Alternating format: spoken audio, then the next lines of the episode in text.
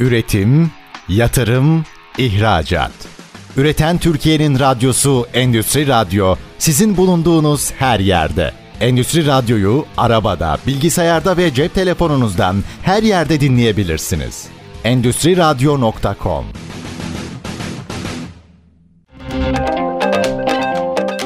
Salih Çaktı'nın hazırlayıp sunduğu Startup Dünyası programı başlıyor.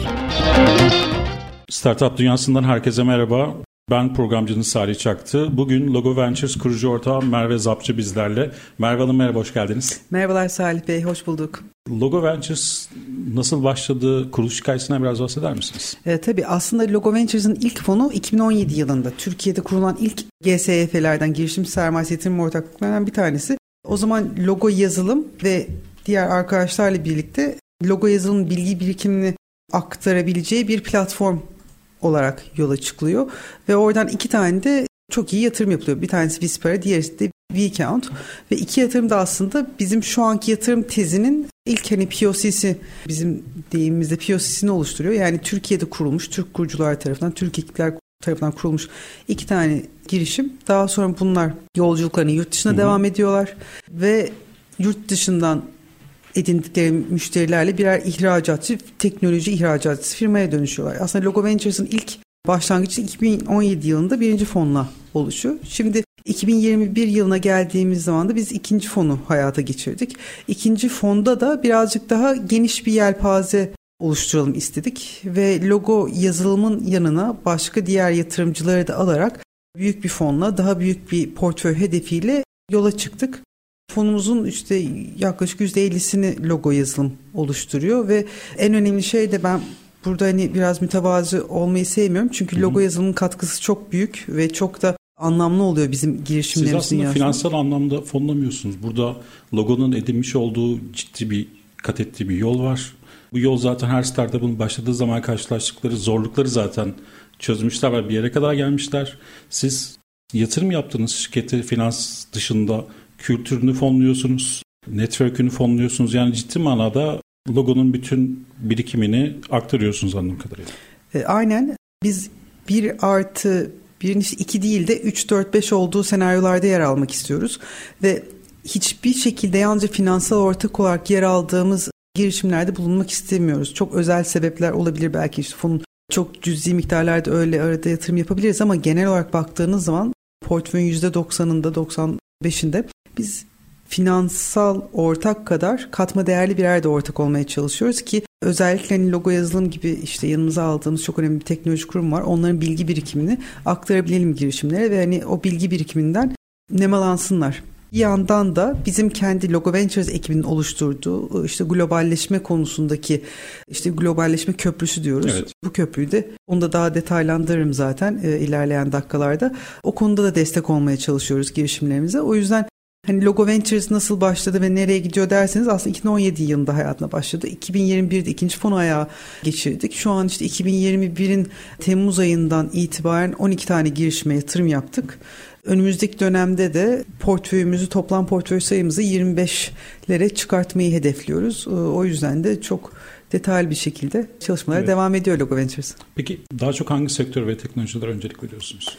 Tabii bizim odağımızda yazılım şirketleri var. Yani yazılımdan kısıt zaten işimiz hani teknoloji girişimleri ama IoT'den ziyade daha fazla yazılımı odağında alan işte SaaS dediğimiz girişimlere yatırım yapıyoruz ve bizim katma değerimizin çok olduğu yerlerde bulunmaya çalışıyoruz. Bunlar nereler dediğiniz zaman logo yazılımın yani, Türkiye'deki yani fintech de olabilir. Aynen. Bu bir Hı-hı. işin içinde AI de olabilir ya da bir güvenlik de mi olabilir? Tabii tabii aynen. Baktığınız Hı-hı. zaman biz nerelere şu ana kadar daha çok Hı-hı. yatırım yaptık?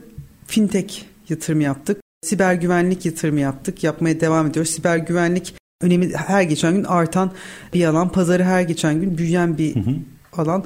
Aynı şekilde yapay zekayı, yani yapay zeka demek istemiyorum çünkü artık herkes yapay zekaya yatırım yapıyorum diyor. Ama aslında baktığınız zaman bence her bir girişimin teknolojiyle bugün uğraşan her bir girişimin zaten bir nok yani stratejisinin bir bölümde yapay zeka olmalı. AI'yi bir katman ürünün... olarak eklemeli zaten değil mi? Aynen çünkü artık hani open source çıktı. Yani teknoloji Hı-hı. bir yandan da hani geçtiğimiz bir yıldaki bence en önemli noktalardan bir teknolojinin demokratikleşmesi.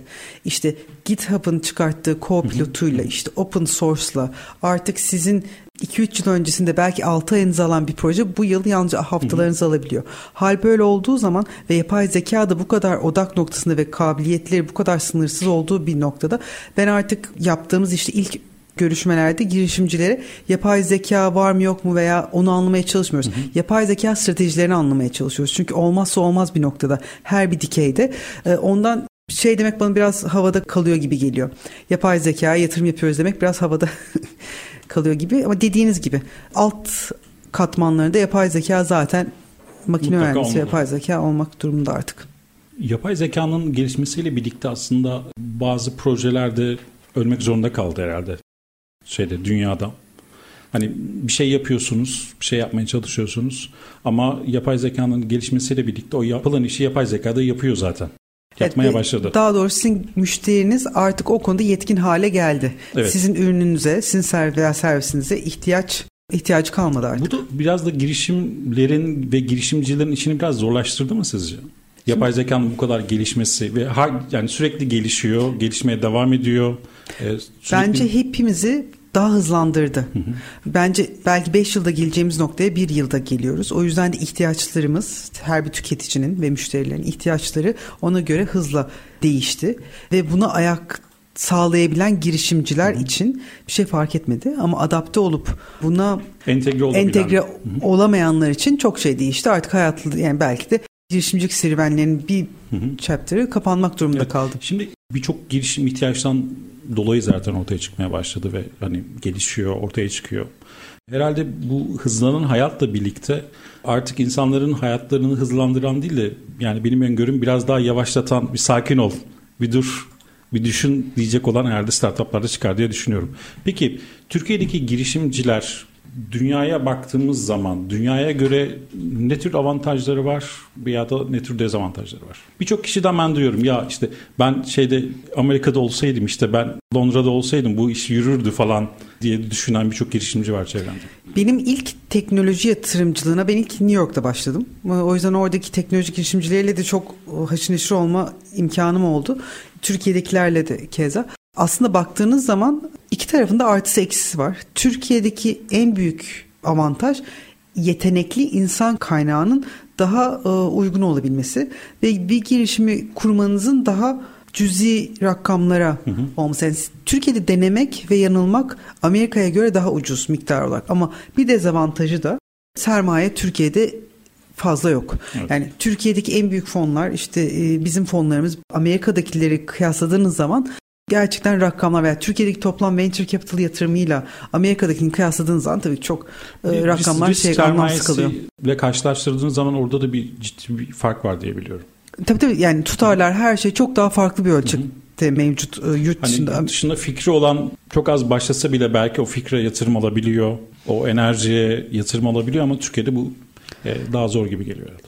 Doğru ama bir yandan da Türkiye'de de eğer anlamlı bir fikriniz varsa yine de çok güzel bir test etme yani çok fazla test etme olanağınız mevcut. Çok fazla büyük şirket var, çok fazla büyük sanayici var, ihracatçı var, büyük global şirketler Türkiye'de. O yüzden size eğer anlamlı bir ürününüz varsa ucuz bir iş kaynağıyla bunu ortaya çıkartıp müşterilerinizle test edip ondan sonra yurt dışına açılabiliyorsunuz. Hala ona imkan veriyor.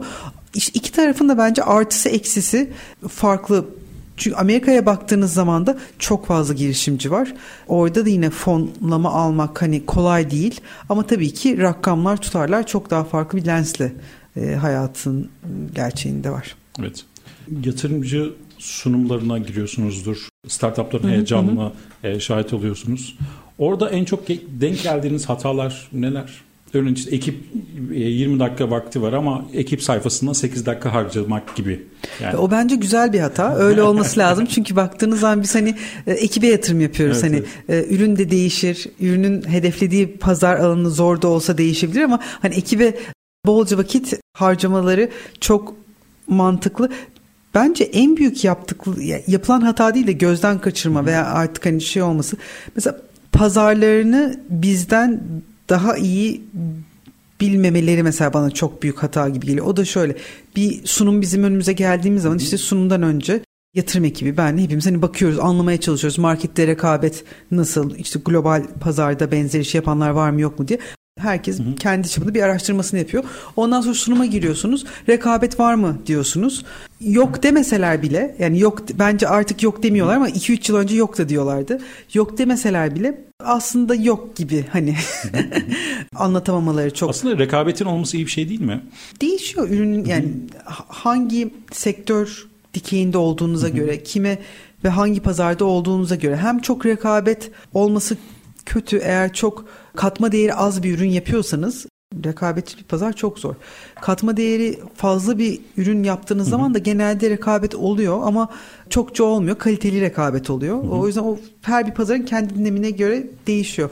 Bir de en çok benim hani anlamayı sevdiğim ve hani anlamadığım noktalarda mesela müşteriyi tanımaması da çok büyük bir hata oluyor. En azından hani müşteriyi tabii ki de fikirler değişir, ürünler değişir vesaire ama en azından mevcut ürünü kime sattığını ve o müşterinin ihtiyacının ne olduğunu bilmesi lazım. Çünkü onu bilmiyorsa ona göre ürün geliştirmesi de çok zor.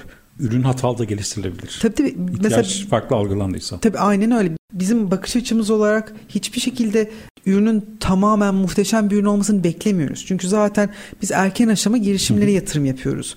Ama en azından ilk aşamada hedeflediği müşteri segmentini iyi tanıması, o müşteri segmentinin neye ihtiyacın olduğunu hani bilmesi gerekiyor ki veya en azından iyi araştırmış olması evet. gerekiyor ki ürünün yol haritası da ilk günlerde hani bir, bir hedefi olsun. Evet. Benim bu çevremdeki startuplara baktığım zaman en çok zorlandıkları konulardan biri de finansal değerleme kısmında başarısız olmaları. Yani zaten hani çok ürün odaklı oldukları için o işte bir senelik gelir gider vesaire hani bunların bir projeksiyonunu çıkartırken de epey zorlanıyorlar. Ya tabii ama o zaten imkansız bir şey. Bence evet. değerleme erken aşamada rakamlardan daha çok işte pazar, ihtiyaç olan sermaye, ortaklık yapısı gibi daha farklı unsurlarla biraz belirleniyor. Çünkü bizim portföyde de iyi giden işlerde çok iyi işte 3-5 kat çok hızlıca büyüyen kısa zamanda çok hızlı büyüyen işlerde bile hani onu önceden görmek çok zor. Çünkü girişimciler yani olabildiğince fazla kapı çalmaya ve olabildiğince fazla müşteri de ürünlerini değiştire değiştire gitmeye çalışıyorlar. Biz ilk yatırımdan özellikle ilk yatırımdan sonraki 12 ve 24. aylarda orada da biz orada işte finansal projeksiyondan ziyade bizim orada anlamak istediğimiz şey ekip iyi mi? Ürününü biliyor mu? Müşterisini tanımış mı? Pazarı hakkında daha önce tecrübesi var mı? Veya iyi analiz edip yeterince kapı çalmış mı bizim yanımıza gelmeden önce? Onu anlamaya çalışıyoruz. Yoksa evet. orada bir sunuma koyduğu 5 rakamı veya 10 rakamı veya gelecek projeksiyonu bizi o kadar şey Çok yapmıyor. da gerçekçi olmuyor Çok ger yani o, o bence hani bir hani bir şey yazmak lazım diye yazılan bir şey. En azından anlayabilmek için. Ama hani bizim baktığımız şey açıkçası o projeksiyon değil. Evet. Startup Dünyası'nın birinci bölümü burada sona erdi. Logo Ventures kurucu ortağı Merve Zapçı ile ikinci bölümde devam edeceğiz. Üretim, yatırım, ihracat. Üreten Türkiye'nin radyosu Endüstri Radyo sizin bulunduğunuz her yerde. Endüstri Radyo'yu arabada, bilgisayarda ve cep telefonunuzdan her yerde dinleyebilirsiniz. Endüstri Radyo.com Startup Dünyası'ndan herkese merhaba. Programın ikinci bölümü devam ediyor. Logo Ventures kurucu ortağı Merve Zapçı ile birlikteyiz. Merve Hanım, Türkiye'de hani bu özellikle startup kültürünün gelişmesiyle birlikte yatırımcı olmak isteyen birçok firma çıkıyor. Yatırımcı olmak isteyen şahıslar çıkıyor. Örneğin hani hayatı boyunca inşaat işi yapmış. Ya bu teknoloji işine de bir gireyim bari diyen birçok insan var. Hani siz de belki denk gelmişsinizdir. Yatırımcı olmak isteyen insanlar ne yapmalı? Yani sizin gibi firmalarla mı bir araya gelmeli? Tabii bu zaten bize sıkça aldığımız sorulardan bir tanesi farklı sektör dikeylerindeki kimselerden. Orada öncelikle amaç çok önemli. Yani kendi sektörüne yatırım yapıp kendi sektöründeki yeni teknolojileri daha sonra kendi bünyesine katmak mı istiyor? Yoksa teknoloji şirketlerine daha yakın olup daha iyi teknoloji yakından mı takip etmek istiyor? Yoksa finansal enstrüman olarak mı? Hı hı. Teknoloji erken aşama teknoloji girişimlerinin potansiyel getirisinden faydalanmak mı istiyor gibi bence aslında üç başlık var. Eğer ihtiyaç veya işte düşündükleri bir değilse yani teknoloji şirketlerine daha yakın olmak, onları daha yakından anlamak ve finansal olarak iyi bir getiri kazanmaksa iki farklı başlık ama ikisi de yani iki ve üç dersek o zaman profesyonel yatırımcılarla çalışmalarını ben hep tavsiye ediyorum. Onun da temel nedeni bizim yaptığımız iş işte risk sermayesi yönetiyoruz erken aşamada. Aslında risk sermayesinde en riskli alanında yer alıyoruz biz erken aşama olduğumuz için. Yani kaybetmeye hazır olmaları gerekiyor değil mi en başta? Aynen ve baktığınız zaman verilere bu %30-35 oranında hatta %50'lere kadar aşamasına göre değişiyor. Bir kaybetme yüzdesinden bahsediyoruz. Hal böyle olunca da bir veya iki girişime yatırım yapmak e, yapılırsa büyük bir ihtimalle sonu hüsranla gerçekleşecek. O yüzden bizim gibi profesyonel yatırımcılarla bir portföy kurgulayan işte bizim yönettiğimiz fonlara baktığınız zaman en aşağı 20 ila 25 şirkete yatırım yapıyoruz. Bazen 30'lara çıkıyor bu sayı. Bunun da temel nedeni aslında erken aşamada ilk başta küçük çekler yazar, küçük yatırımlar yaparak girişimlere yatırım yapmak. Ondan sonra da aynı fonun içerisinde iyi giden girişimlerde pozisyonumuzu artırarak yatırımcımıza daha yüksek bir getiri sağlayabilmek ve potansiyeli yüksek olan girişimciyi de desteklemeye devam etmek. Böyle olunca bir portföy gütmek anlamlı oluyor. Eğer cidden hani kendi şirketlerinde bir iki kişiyi full dedike bu işe adayıp işte girişimlerle konuşup ve 20 ve üzeri girişim yatırım yapmayı hedefliyorsa bir kurum o tabii ki kendisi de hani onu değerlendirebilir ama o zaman bile bence full dedike bir ekip ve dışarıdan yönetilen dışarıdan risk sermaye algısı olan bir ekiple aynı sonucu vermeyecektir. Bu işi yatırımcı olmak isteyen kişilerin de startup ruhunu, startup kültürünü sizin de az önce çok hani iyi bir şekilde ifade ettiğiniz için risk boyutunu da çok iyi bilmeleri gerekiyor değil mi? Hem öyle hem de yatırım sonrasında da onları destekleyebilmek gerekiyor. Biz işte biraz evvel size bahsettim. Yani köstek olmayacakları bir şekilde hareket etmeleri gerekiyor. Yok köstek ol, olmaz zaten. Hani onu düşünmüyoruz ama en azından e, o da olabilir bu arada. Bazen çünkü öyle sözleşmeler de geliyor karşımıza. İlk defa yatırımcı kimliğiyle soyunan, e, yatırım yapan insanların daha sonra girişimcileri negatif etkilediği örneklerle de sıkça karşılaşıyoruz ben ama çok duyuyorum. İlk başta daha çok pay alıp işte %30'la vesaire girmeye çalışıp ama aslında yatırımın seri A ya da seri B'de alacağı yatırımın önünü baştan kesen yaklaşımlarda çok fazla oluyor. A- aynen.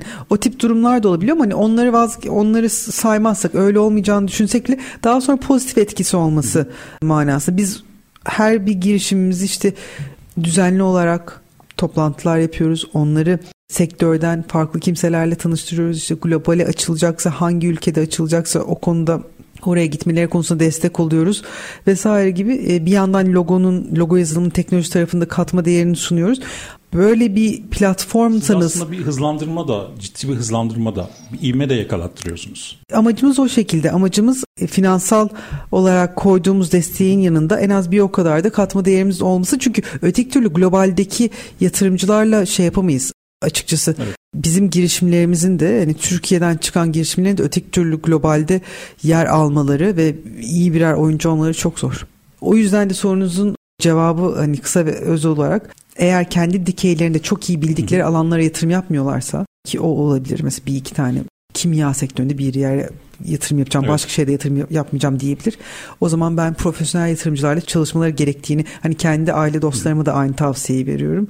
Daha sonra onlarla birlikte mesela co-invest edebilirler. Mesela fonda yatırım yapar. Kendileri de kendi Hı-hı. dikeylerinde çok beğendiği girişimlere birlikte yatırım yapabilirler ama bir portföy matematiğini gütmek ve daha sonra da yakından takip etmek gerekiyor. Bir de startupların karşılaştığı zorluklardan bahsettik. Peki yatırımcılar ya da yatırım şirketleri hangi zorluklarla karşılaşıyor? Hani yeterli fikrin olmaması mesela hani böyle bir sizce bir şey Bence, mi, bir problem mi? Yok Türkiye'ye baktığınız zaman yani çok... Trendleri yakalayabiliyor muyuz? Hızlı mıyız bu noktada genç nüfus? Bence gayet hızlıyız. Yani baktığınız zaman 2010 yani bir 10 yıl önce Türkiye'de kaç tane girişim vardı? Kaç tane girişim fonu vardı? Şu an kaç tane girişim? Yani Teknopark. Siz demin bahsettiğiniz Esenler Belediyesi de yeni bir Teknopark kuruyormuş. Çok fazla hani bence genç nüfusu olduğumuz için çok büyük bir ülkeyiz biz. Çok genç nüfus ve teknik alanda işte bu sistemden mezun olan Nüfusun sayısı da çok yüksek. O yüzden bence bizim ülkemizde hani bitmeyen tek şey fikir. çok fazla çok güzel fikirler var. Ee, orada bir sıkıntı yok ama bizim yatırımcıların da girişimciler gibi en büyük sıkıntısı bence sermaye. Baktığınız zaman Türkiye'deki işte girişim sermayesi yatırılan fonlara işte insan başına oranına Avrupa'nın işte Avrupa'nın gelişmekte olan ülkelerinin bile çok hı hı. altında. Hal böyle olunca bizim de yatırım bulmamız zorlanıyor ve girişimcilerin de yatırıma ulaşması zorlanıyor ama globale giderken kaynakların biraz zengin olması gerekiyor ki girişimci de istediği riski alabilsin. Evet. Girişimci de istediği atılımı yapabilsin. Peki yatırım yaptığınız girişimler arasında ön planda olan tabii hepsi birbirinden değerli. Ön planda olan girişimler hangileri şu anda? Yani bu zor bir soru. Hepsinin bence farklı Hı-hı. yani hepsinin kendi alanında farklı özellikleri, Hı-hı. farklı yetenek setleri var. Ve pazar dinamikleri evet. farklı pazar dinamikleri var. Mesela e, bizim portföyümüzde yatırımlarımızdan Kamyon diye bir girişim var. Türkiye'deki lojistik sektörünün de farklılaşan bir açı yakalamak hı hı. istiyor. O yakalamaya başladı da. Öteki taraftan Figo Para var. Aynı şekilde COBİ'lerin finansmana erişimini hızlandırmak hı hı. istiyor. Türkiye özeline baktığımız zaman. Onlar da Sports ERP e, benim dikkatimi çekti. Hem e, Onları şahsen sormak istiyorum. Tabii tabii. Sports ERP mesela Serdar kurucusu Fenerbahçe'nin eski CFO'su. Hı hı. Mesela o da futbol dikeyinde farklı bir kendine kulvar açmak istiyor, açıyor. Onun hikayesi de çok hoş. Serdar Yıldız Fenerbahçe'de CFO'luk yaparken fark ediyor ki global kulüpler dahil herkes milyon dolarlık kontratlarını bütün futbol kulüplerinin altyapılarını diyeyim çok basit Excel'de yürütmeye çalışıyorlar. Evet. Futbol kulüpleri özelinde dikey iyi bir altyapı yazılımı yok. Onun üzerine diyor ki Serdar Fenerbahçe'deki rolünden de ayrılarak ben bunu ürünleştireceğim ve futbol kulüplerindeki ihtiyacı benden iyi bilen yok. Doğru çünkü adam evet. Fenerbahçe gibi bir kulübün CFO'su ona uygun bir program yazacağım ve bunu da yurt dışında satacağım. Böyle bir iddiayla yola çıkıyor ve başarıyor da. Önce Türkiye'de üç büyüklere satış yapıyor. Fenerbahçe'ye ilk başta ilk müşterisi Fenerbahçe zaten. Sonra bugün geldiğimiz dünyada Avrupa'da da satışını gerçekleştirdi ve hani platformda büyüterek devam ediyor hayatına. Ona baktığınız zaman mesela futbol sektörü için yeni bir yazılım yapmış bir girişim Sports yani. Evet. Yatırım yaptığınız girişimlerin çoğu SaaS temelli. Hı hı. Normalde hani logonun bir yazılım geçmişi olduğundan dolayı mı hani logoda hani bir masaüstü bir yazılım daha sonra kendisi de SaaS'a geçmeye başladı zaten yakın dönemde diye biliyorum. Oradaki know-how çok iyi olduğundan dolayı mı direkt SAS üzerinden ilerlemek daha kolay geldi sizlere yoksa farklı sektörlere de bakıyor musunuz? E, logonun katma değeri tabii e, yazılım konusunda ürünleşme konusunda bir bilgi birikimleri olduğu için sahası hani odakamızı aldık ama logo yani aslında bir şöyle iki, iki taraftan da gelen bir neden bu. Hem logo yazılımla hı hı. çok iyi örtüşen bir alan diyelim dikey. Hem de bizim tarafımızdan da katma değerimizin en çok orada olabileceğini düşünüyoruz hem de Türkiye'den B2B alanında yani eğer şirketlere bir ürün satıyorsanız Türkiye'den çıkıp yurt dışında da satışlarınızın olması gerekiyor. Eğer Türkiye'nin popülasyonu 80 küsur milyon insana bir ürün satmaya çalışıyorsanız farklı. Ama on, onun dışında eğer siz B2B alanında bir ürün geliştiriyorsanız hı hı. yurt dışına çıkabilmeniz lazım. Yurt dışına çıkabilmenizin de en ölçeklenebilir hali bana sorarsanız SaaS yazılımları. Ya, yani SaaS model, iş modeli diyelim aslında yazılımlar hani, değil de. E, dili çevirip belki oradaki hani e, açılmak istediğiniz ülkenin belki hani finansal altyapısı ya da hani devlet tarafında entegre olmanız gereken yerler varsa da API ile çok rahat entegre olabileceğiniz zaten bir platform olduğundan dolayı çok hızlı bir şekilde hı hı. yurt dışına ilerleyebiliyor SAS tarafı. Evet bir de müşteri yani customer support dediğimiz hı hı. müşteriyi daha sonra platformunuza aldıktan sonra onun update'lerini yapmak, bakımını yapmak, müşteride büyüyebilmek, hı hı. müşteriyi yönetebilmek de uzaktan daha kolay. O yüzden aslında temel neden globalleşme aslında. Logo yazılımı şöyle özetleyebilirim. Logo yazılımın katma değeri, globalleşebilmek ve ölçeklenebilmek. Hı hı. Ee, bu üç temel nedenden dolayı biz de SaaS yatırımlarını odağımıza aldık. Merhaba Hanım programın ikinci bölümü sona erken bir soru sormak istiyorum. Normalde internet üzerine baktığımız zaman girişimciler tabii heyecanlı bir şekilde fikirlerine yatırım bulmak istiyor. İşlerini büyütmek ve global açılmak istiyorlar. E, bu heyecanla birlikte de yatırım şirketlerine çok ciddi manada mail atıyorlar. İşte one pager'lar gönderiliyor, işte sunum dosyaları vesaire gönderiliyor. Ama çok az yanıt almaktan şikayetçiler. Sizce bunun sebebi ne olabilir? Yani Benim bir, bir sektör için bir fikrim var ama bizim ekip arkadaşlarım da... sizin tarafındaki yaklaşım nasıl? Bizim tarafta açıkçası biz herkese cevap veriyoruz. Yani hı hı. Olumlu veya olumsuz işte bizim web sitemizden ulaşabiliyorlar. LinkedIn'den, e-mail'den, konferanslarda her tarafta açığız zaten. Bizim de görevimiz onları dinlemek. Yani baktığınız zaman eğer siz bir, bir girişim sermayesi fonu yönetiyorsanız sizin göreviniz ne? Gelen girişim dinlemek. Yani evet. şey bu kadar basit bir denklem var. O yüzden biz her gelen girişim dinlemeye, anlamaya ve akabinde de yanıt vermeye çalışıyoruz. Hani yatırım yaparız. Üç tane yanıt var. Ya yatırım yapamayız ya yaparız hani görüşmelere devam edelim ya da şu an daha erken 6 ay sonra tekrar görüşelim. Ki bizim portföyümüzdeki 3-4 tane yatırım da o şekilde olmuş. Yani şu an daha erken biraz daha gelişmeye devam et. Daha sonra veya bir sonraki yatırım turunda yatırımcın olabiliriz gibisinden bir cevap çıkıyor. O yüzden bizim taraftaki uygulama bu şekilde ama sektörde de girişim venture capital fonlarına baktığınız zaman çok büyük organizasyonlar değiller. Yani en büyük yani bizim ekibimiz gayet hani geniş çaplı bir ekip. Hani bizde bile 10 kişi var. Şimdi öyle olunca zamansızlık da bunda en büyük etken oluyor. Herkes bir şekilde yetmeye çalışıyor. Ama bizim işte geçtiğimiz 2-3 yıl içinde çok güzel bir kendi teknolojik altyapımız da çok yatırım yaptık. Çeşitli CRM'ler, yönetim tool'ları kullanıyoruz ve bizim ekip arkadaşlarının da herkesin karnesini görebiliyoruz. Kim hangi gelen e-maille ne kadar sürede cevap vermiş, kim aslında daha her geç gelen bir fikir de bir maille bir fırsat hem sizler için Tabii hem girişimciler için fırsat. Startup Dünyası'nın ikinci bölümümüz burada sona erdi. Üçüncü bölümde Logo Ventures kurucu ortağı Merve Zabcı ile yatırım dünyasını konuşmaya devam edeceğiz. Üretim, yatırım, ihracat.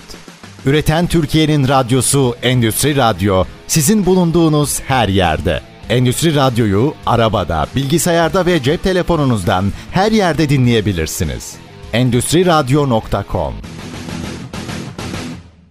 Startup Dünyası'ndan herkese merhaba. Programın üçüncü ve son bölümü başladı. Logo Ventures kurucu ortağı Merve Zapcı ile birlikteyiz. Merve Hanım, özetlemek gerekirse Logo Ventures'ı rakiplerinden ayıran temel özellikler neler?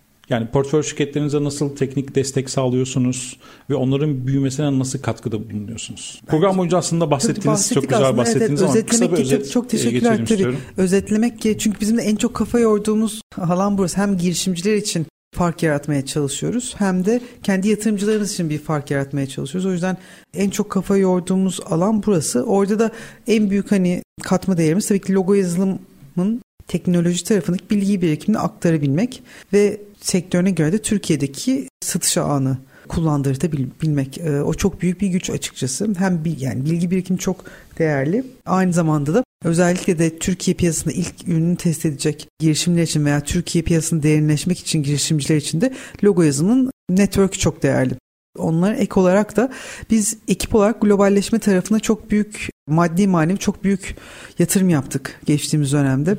İşte farklı coğrafyalarda farklı dikeylerde network'ümüzde uzmanlar var. Hem yatırım esnasında onlarla yani yatırım kararı verirken onlarla birlikte çalışıyoruz, fikirleri değerlendiriyoruz. Hem de yatırım sonrasında onları bizim girişimcilerimizle bir araya getirerek müşterilerine ve yurt dışındaki yatırımcılara daha kolay ulaşmalarını sağlıyoruz. Bizim portföyümüzdeki şirketlere işte baktığınız zaman da bizim portföyümüzde şu an bir tane girişim dışında bir tanesi de konuşmalar içerisinde hepsinde yabancı yatırımcı var. Biz tek yatırımcı olmak istemiyoruz. Hep farklı yatırımcıların katma değerine inanıyoruz. Özellikle yurt dışı bazı yatırımcıların. O yüzden de girişimlerimizi, girişimcilerimizi onlarla bir araya getirebilecek e, ortamı sağlıyoruz. Katma değerimiz bu diyebilirim. Hani özetlersek aslında üç ana başlık diyebiliriz. Zaten hani bir startup'ın işte başladığı zaman yatırım alsa da da alması da karşılaşacağı her hemen hemen her şey zaten sizin paydaşlarınız hani logo özelini konuşmak gerekirse zaten karşılaşmış bir MVP aşamasından geçmiş bir için B2B tarafına dahil olmuş, B2C tarafına dahil olmuş hem online'da hem offline'da satış ekipleri kurmuş, yönetmiş vesaire. Hı hı. Gerçekten çok ciddi bir tecrübe. O yüzden hani sadece finansal anlamda değil de bu tecrübeyle bir katkı sağlıyor olmanız ve Voltron'u oluşturuyor olmanız gerçekten çok önemli. Evet teşekkürler. Biz de valla öyle düşünüyoruz. Girişimcilerden aldığımız geri dönüşte benzer şekilde. Peki Yakın gelecekteki planlarınız neler? Şu anki portföyü ve fon büyüklüğünü arttırmayı düşünüyor musunuz? Portföyü tabii ki arttırmayı düşünüyoruz. Şu an 12 tane girişime yatırım yaptık. Hedefimiz portföyün 25 ila 30 girişime ulaşması önümüzdeki dönemde. Bir yandan hem kendi portföyümüzdeki mevcut girişimlerimize yatırımlarımız devam ediyoruz. Hı. Geçtiğimiz yaz mesela oldukça bu konu üzerine çalıştık. Hem de yeni yatırımları yapmaya devam ediyor olacağız. Öteki taraftan yakın zamandaki planlar Orta Doğu Avrupa'da daha etkin olmak istiyoruz. Bunun da temel nedeni Orta Doğu Avrupa kültür olarak bizden farklı olsa bile girişimci profillerimiz çok benziyor. Orada da genç teknolojiye heyecanlı. heyecan yani genç heyecanlı girişimciler var Hı. ve teknolojiyi çok iyi bilen, çok iyi teknik e, okullar var Türkiye'de olduğu gibi. Ama globale sıçrama konusunda Türkiye'de olduğu gibi Hı. daha fazla örnek yok. Piyasada örnek olmayınca da bir sonraki gelen jenerasyon da zorlanıyor kendisini tekrar etmekte. Şimdi öyle olunca biz de şöyle bir tezle ortaya çıktık. Bizim elimizdeki en büyük iki tane katma değer demin konuştuğumuz. Bir logo yazılımın teknik anlamdaki bilgi birikimi, ikincisi de bizim globalleşme alanında kurduğumuz köprü. Hı hı. E, o zaman bu iki köprüyü biz e, bu iki bileşeni Orta Doğu Avrupa'daki girişimcilere de sunarak daha büyük bir alanda katma değerimizi artırabiliriz hı hı. diye yola çıktık. O yüzden 2024 yılında orada daha da aktif olmaya devam edeceğiz. Orta Doğu Avrupa'yı o yüzden hani ikinci büyüyeceğimiz alan olarak seçtik. O önemli ama daha da önemlisi Türkiye'deki girişimcileri hani globale açılmaları konusunda desteklemeye ve onların arkasında olmaya devam edeceğiz 2024'te. Evet, e, sizden güzel haberler bekleyen var mı girişimciler şu anda? Var, konuştuğumuz girişimciler var. Güzel haber bekleyenler de var. İşte yaz sezonunda işte çalışıp haberleri inşallah Ekim-Kasım döneminde haberleri veriyor olacağız. Az önce güzel bir ifade, hani tek yatırımcı biz olmak istemiyoruz, başka yatırımcılar da gelsin istiyorum demiştiniz. Bu noktada dışarıdan yatırımcılarla bağlantı kurmasında siz mi yardımcı oluyorsunuz yoksa onlar kendileri mi başka yatırımcıları bulmaya çalışıyorlar? İkisi de onların önünü açıyor olmamız daha işi kolaylaştırıyor. O da şöyle, eğer ben bir fonda yurt dışındaki İngiltere'deki, işte Polonya'daki, Amerika'daki girişimin gitmek istediği ülkedeki bir fonda ay bir ülkedeki bir coğrafyadaki bir fonu tanıyorsam ve ona bir telefon açıp benim portföyünde işte Ahmet Hı-hı. Mehmet Ayşe Fatma var. Bir dinlesen iyi olur dediğim zaman onun dinlemesi daha büyük bir yüzde oluyor. Girişimcinin kendisi gittiği zaman da çok değerli. O zaman da tabii ki bir temas kuruluyor ama bir referansla bir referansla şey, gittiği evet. zaman kapıyı daha rahat aralayabiliyorsunuz. Aslında farkı o yüzden biz de ona çok emek sarf ediyoruz açıkçası. Oradaki ilişkileri iyi tutmaya bizi tanımalarına gayret sarf ediyoruz ki bizi tanıdıkları zaman bizim portföyümüze de daha yakın temas halinde oluyorlar. Evet. Yatırım yaptığınız e, girişimler arasında Queen de dikkatimi çekti. Queen ne üzerine çalışıyor? Beni en çok heyecanlandıran projelerden biri biz onlara 2022'nin Mayıs ayında daha şirketi ilk kurdukları dönemde yatırım yaptık.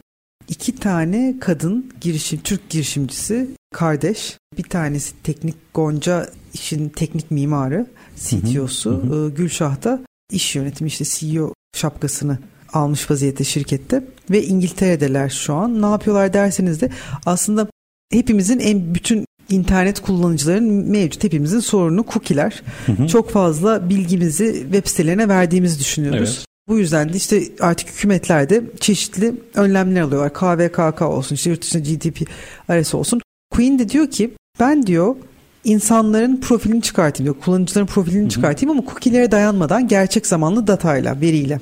Veriyi anlık seansınızda Hı-hı. alıyor yani. Siz web sitesinin üzerinde gezerken veriyi alıyorlar ve modellerini işliyorlar. Ama daha önceki verinizi almıyorlar. Yani o anki sizin real time data üzerine çalışıyorlar ve ona göre de işte Merve'yi profilliyor ve Merve'ye en uygun şekilde en fazla Merve'yi elinize tutmanızı sağlıyor web sitesi olarak ve ona doğru reklamları, doğru promosyonları çıkartıp hı hı. cironuzda web sitesi olarak cironuzda arttırmaya yarayan bir girişim.